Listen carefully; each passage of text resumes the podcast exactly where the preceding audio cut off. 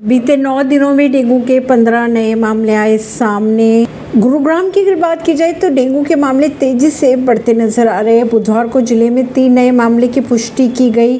बीते नौ दिनों की अगर बात की जाए तो डेंगू के पंद्रह मामले सामने आए ऐसे में स्वास्थ्य विभाग ने लोगों को सतर्क रहने की सलाह दी है। बीते माह की अगर बात की जाए तो ज़िले में पहला डेंगू पीड़ित मिलने के बाद नए मामलों का सिलसिला तेज़ी से बढ़ता जा रहा है। अगर बात करें मरीजों की, अब तक 10 भर्ती मरीजों को अस्पताल से छुट्टी मिली।